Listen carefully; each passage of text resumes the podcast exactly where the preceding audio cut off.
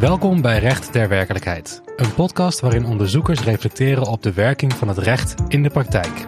We laten onderzoekers aan het woord die een bijdrage hebben geschreven voor het tijdschrift Recht ter Werkelijkheid. Hi, leuk dat je luistert naar Recht ter Werkelijkheid. Mijn naam is Nienke Doornbos, ik ben universitair docent aan de Universiteit van Amsterdam en voorzitter van de redactie van Recht ter Werkelijkheid. Naast mij zit Danielle Chevalier, docent-onderzoeker aan de Universiteit Leiden en voorzitter van de Vereniging voor Sociaal-Wetenschappelijke Bestudering van het Recht, de VSR. Uh, nou is het tijdschrift Recht ter is nou gelieerd aan de vereniging, maar wat is het voor een vereniging? De VSR, de Vereniging voor de Sociaal-Wetenschappelijke Bestudering van het Recht, um, bestaat eigenlijk al zo lang als het tijdschrift en de twee zijn inderdaad goed in elkaar verbonden. De VSR is een Vlaams-Nederlandse vereniging voor onderzoekers en praktijkjuristen die zelf onderzoek doen op het gebied van de empirische werking van het recht, dus het recht der werkelijkheid, of die daarin geïnteresseerd zijn. En de VSR organiseert studiemiddagen en elk jaar organiseren we een, een tweedaags congres waarin onderzoekers hun bevindingen presenteren uh, en bij elkaar komen om hun kennis uit te wisselen. VSR is daarbij ook een hele hechte, ook hele gezellige vereniging, een hele warme vereniging, waar onderzoekers vanuit verschillende disciplinaire achtergronden bij elkaar komen, met elkaar uitwisselen uh, en elkaar kunnen ontmoeten. De website van de vereniging is rechtenSamenleving.nl en we staan ook op LinkedIn.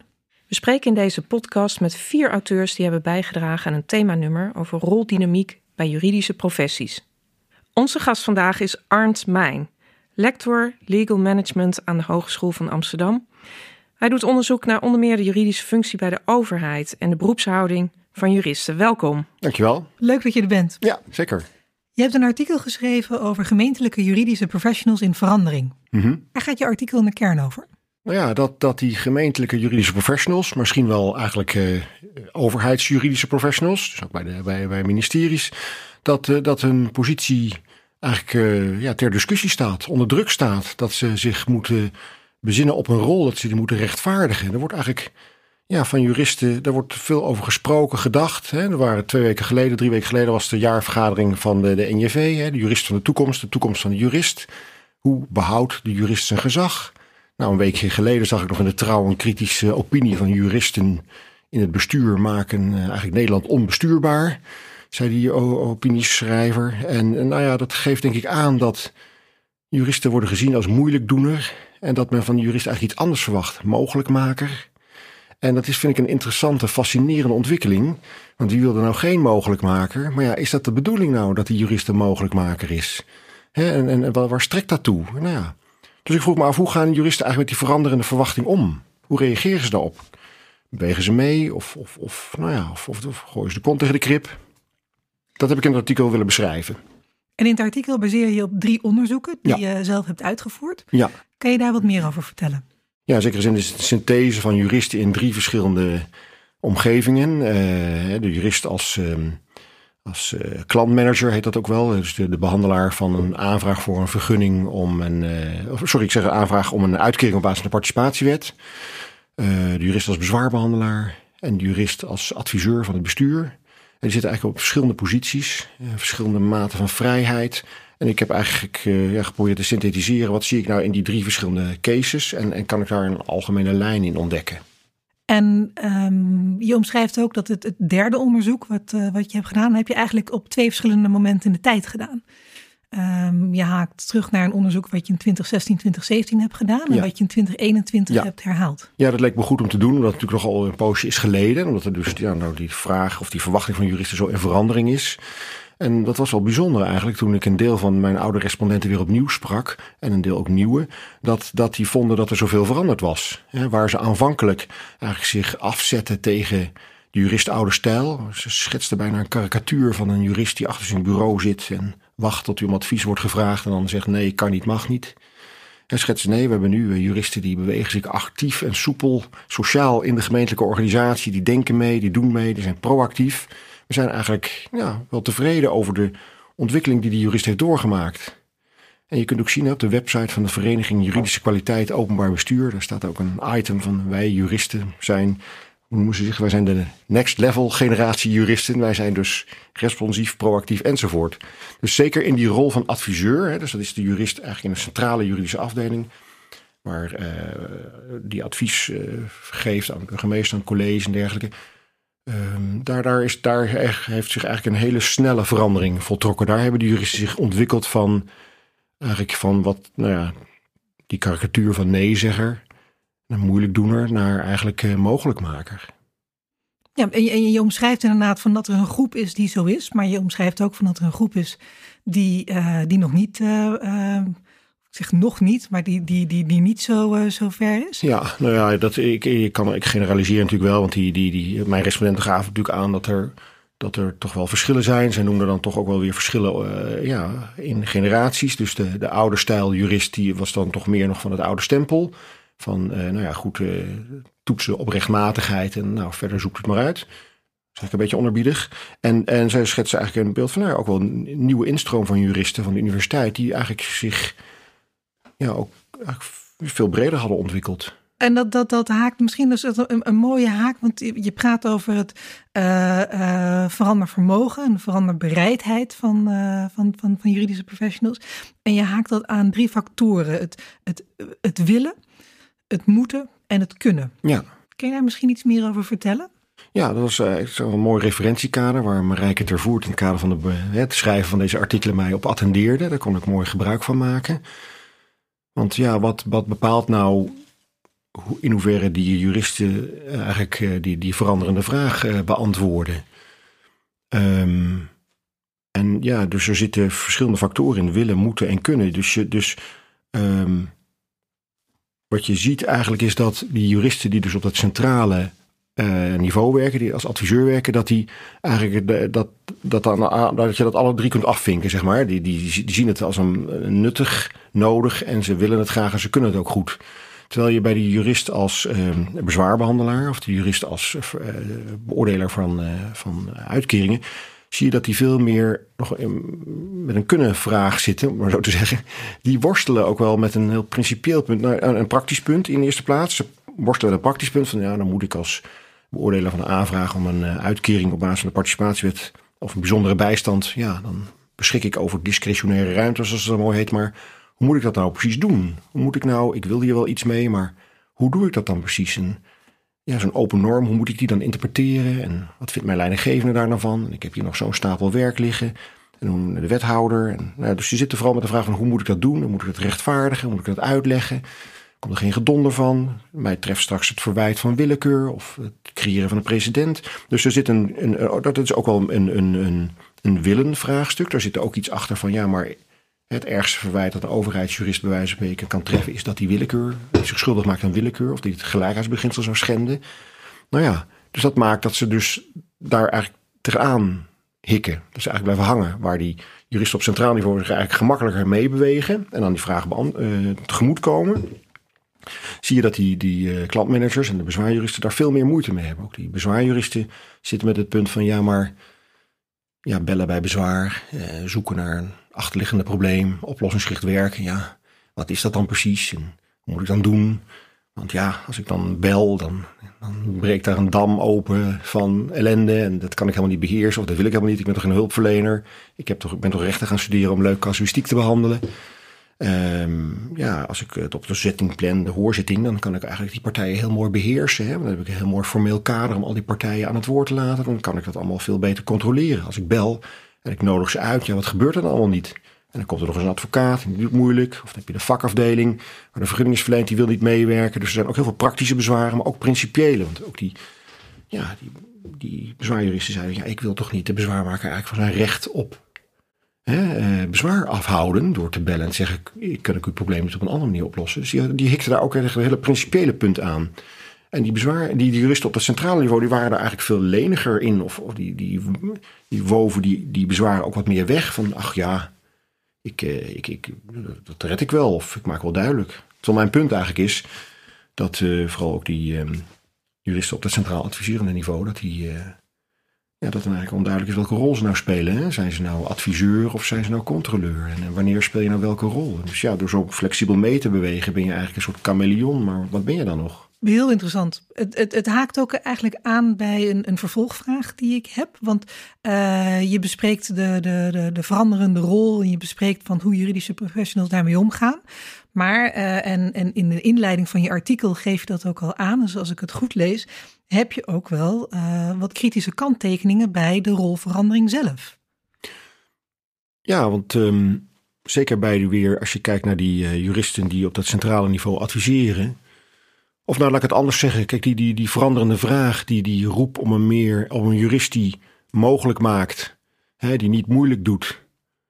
Um, ja, daar gaat achter schuil in mijn ogen een hele instrumentele benadering van het recht. Het recht als beleidsinstrument. En van nou, u, je moet vooral als jurist helpen de beleidsdoelen te realiseren. Je moet, nou, dan kun je een hele discussie over die responsiviteit en, uh, hoe in hoeverre je daarin ontwikkelt.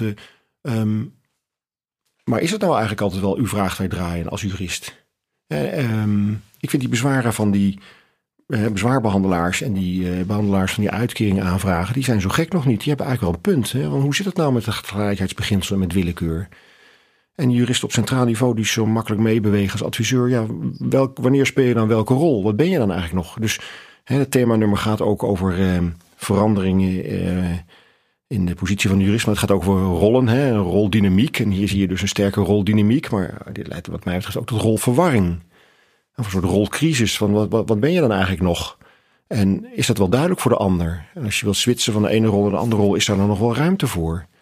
En dus dreigen die juristen die zo flexibel meebewegen niet ook die waarborgfunctie van het recht uit het oog te verliezen en ook kritisch tegenwicht te bieden. Je moet eigenlijk steeds, en dat is het ingewikkelde, het is, het is allebei. En ja, dus we moeten ook weer niet te veel willen pleasen als jurist in de praktijk. Je moet ook toch, ja, hoe moeilijk dat ook is. Maar goed, dat is mijn kritiek op die, die, die um, veranderende verwachting en, en, en die, die praktische benadering van de jurist. Voor een deel zeg je het al, een deel ga ik toch de vraag toch straks nog aan je stellen van wat, wat, wat is de relevantie van, van je artikel en, je, en je boodschap voor het werkveld. Maar voordat we daar naartoe gaan, misschien eerst nog een tussenstap. Wat is de, de relevantie voor het onderwijs aan onze juridische professionals? Nou ja, dat, dat wij eigenlijk uh, van het begin af aan eigenlijk ook onze studenten moeten duidelijk maken dat het recht verschillende functies vervult in de samenleving. En dat het dus. En dat je daarvan bewust moet zijn. En dat je daar eigenlijk in, in moet kunnen manoeuvreren. En dat je daar bewust in moet kunnen kiezen. En dat je die keuze moet kunnen verantwoorden. Um, nu hebben onze studenten, denk ik, ik spreek dan vooral voor het hoger beroepsonderwijs, uh, die willen graag casuïstiek oplossen. Hè. Die willen weten van heb ik nou deze casus goed opgelost? Maar ja, dat is, het is niet altijd zwart-wit. Het is juist vaak grijs straks in de beroepspraktijk. En dan moet je denk ik ook weer, hoe, hoe ga je dan om met dat grijze gebied? Dus um, ik denk dat het van belang is om studenten ook van die, ja, van die proceskant te doordringen. Uh, bewust te maken van hun rol, hun taak. Ook hun rol in de rechtsstaat in zekere zin. Uh, kritisch daarover te zijn, kritisch over zichzelf te zijn, kritisch over hun functie binnen de organisatie. Uh, dat is dan natuurlijk nog best ingewikkeld voor uh, onze jonge studenten hè, van 16, 17, 18 jaar. Maar goed, uh, je kunt allerlei leuke onderwijsvormen bedenken om over dilemma's te discussiëren. dus het is denk ik wel degelijk van belang voor ons onderwijs. Ja.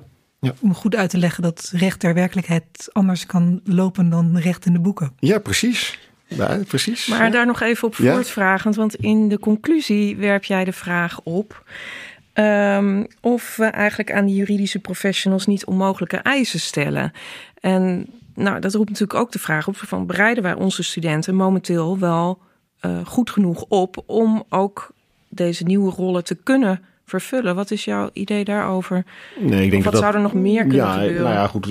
Ik denk dat we uh, ja, dat er ook veel aandacht moeten schenken dus aan die vaardighedenkant. Uh, en aan het zelfbewustzijn, aan je, aan je juridische zelfbewustzijn, aan je, ja, bijna aan je morele, professionele, morele zelfbewustzijn.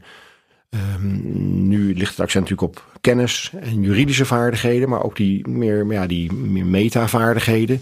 Ik denk dat we daar nog wel meer aandacht aan kunnen schenken.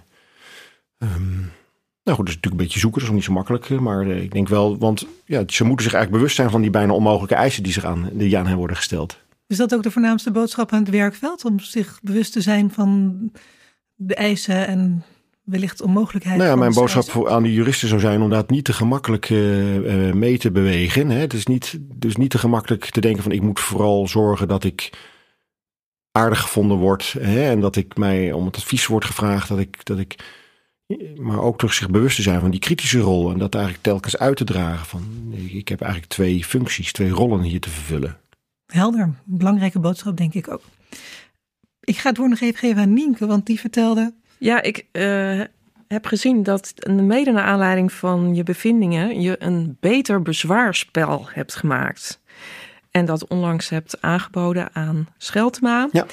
Uh, wat houdt dat beter bezwaarspel in en wat dreef jou om dit te maken? Ja, dat bedoelt natuurlijk eigenlijk een beetje voort op het punt wat we net bespraken. Hè? Hoe kun je dit nou uh, vertalen naar het onderwijs? Ik dacht, ja, um, in mijn onderzoek naar die uh, bezwaarbehandelaars, in, naar hun, hoe zij probeerden oplossingsgericht te werken en welke belemmeringen ze daarbij ervoeren, zag ik dat, um, dat vooral hun beroepshouding hen parten speelde bij het zoeken naar oplossingsgerichte werkwijzen. En ik dacht, ja, die beroepshouding, dat is iets wat ja, toch wel heel, ook, ja, heel diep in, in, in de persoon, in de mens en in, in, in de jurist zit. Een bepaalde overtuiging, waarden. En um, daar zou ik eigenlijk, als je dat, daar iets aan wil veranderen, ja, je kunt aan de organisatie, hè, je kunt gaan willen, kunnen, moeten sleutelen. Dat, dit is eigenlijk het, het willen hè, waar, je, waar ik aan zou willen sleutelen. Maar dat moeten eigenlijk de, juristen zelf doen. Dus ik wil eigenlijk een soort zelfbewustzijn op gang brengen bij de bezwaarbehandelaar. Van ja, maar wat voor soort bezwaarbehandelaar ben ik nou eigenlijk? Hoe doe ik het nou eigenlijk? Waarom doe ik het eigenlijk altijd zo? En waarom doe, kan het niet anders? Dus dat spel is op gericht. Eigenlijk in drie rondes. Eerst na te denken, waarom doe ik het altijd zo? Zou het misschien beter kunnen, anders, in de vorm van intervisie. Dan ga je eigenlijk een experiment uitvoeren. Hè? Dus uh, je gaat uh, aan de slag door eigenlijk in de praktijk eens een andere werkwijze uit te testen. Je laat de collega eventueel over je schouder meekijken. En dan kom je weer bij elkaar om daar weer op terug te bikken. Dus de reflectiefase. Dus eigenlijk de intervisie, actie, reflectie. Nou, dat hele bekende stappen. En nou ja, dan kun je zeggen, ik, ik heb, het beviel me goed of het beviel me slecht. Ik behoud het goede ik, en ik, ik pas wat aan. En dat is ook het idee dat je het vooral ook samen met anderen doet. Ik denk dus dat die verandering over dat denken, wat voor soort jurist je bent en in hoeverre je aan die veranderende verwachting waar we het net over hadden wil tegemoetkomen, dat het belangrijk is dat je daarover uh, debatteert met je collega's. Mm -hmm. Dus als professionals ja. dat je aan intervisie doet. Kijk, voor studenten kunnen we allerlei leuke werkvormen bedenken. Studenten kunnen dat bezwaarspel natuurlijk ook gaan spelen. Mm -hmm. Maar je moet eigenlijk liefst al wat ervaring hebben. En nou ja, dit is dan om je aan het denken te zetten over ja, hoe je eigenlijk je werk doet en of het misschien beter kan. Ja, hele mooie praktische toepassing. Ja, we hebben geprobeerd wat ludieker te doen. In plaats van weer de, nou ja. En we moeten maar eens kijken hoe het bevalt. Als, als uh, luisteraars geïnteresseerd zijn, waar zouden ze het spel kunnen vinden? Ja, dit, op de website van het lectoraat, uh, Legal Management uh, van de Hogeschool van Amsterdam, kun je, kun je, daar, daar staat, daar is een pagina, moet ik zeggen, zo heet dat, over dat spel. En dan kun je het ook bestellen. En je kunt mij ook bestellen als spelleider. Dus als je wil, kan, kom ik mee met een collega eventueel. Dus, dus, dus als je dan ben ik een soort trainer, trainer. Dus dat idee is dat gemeenten dat dan in de toekomst natuurlijk zelf gaan doen. Maar ik vind het hartstikke leuk om de eerste keer natuurlijk ook zelf mee te spelen of te begeleiden. Oké, okay.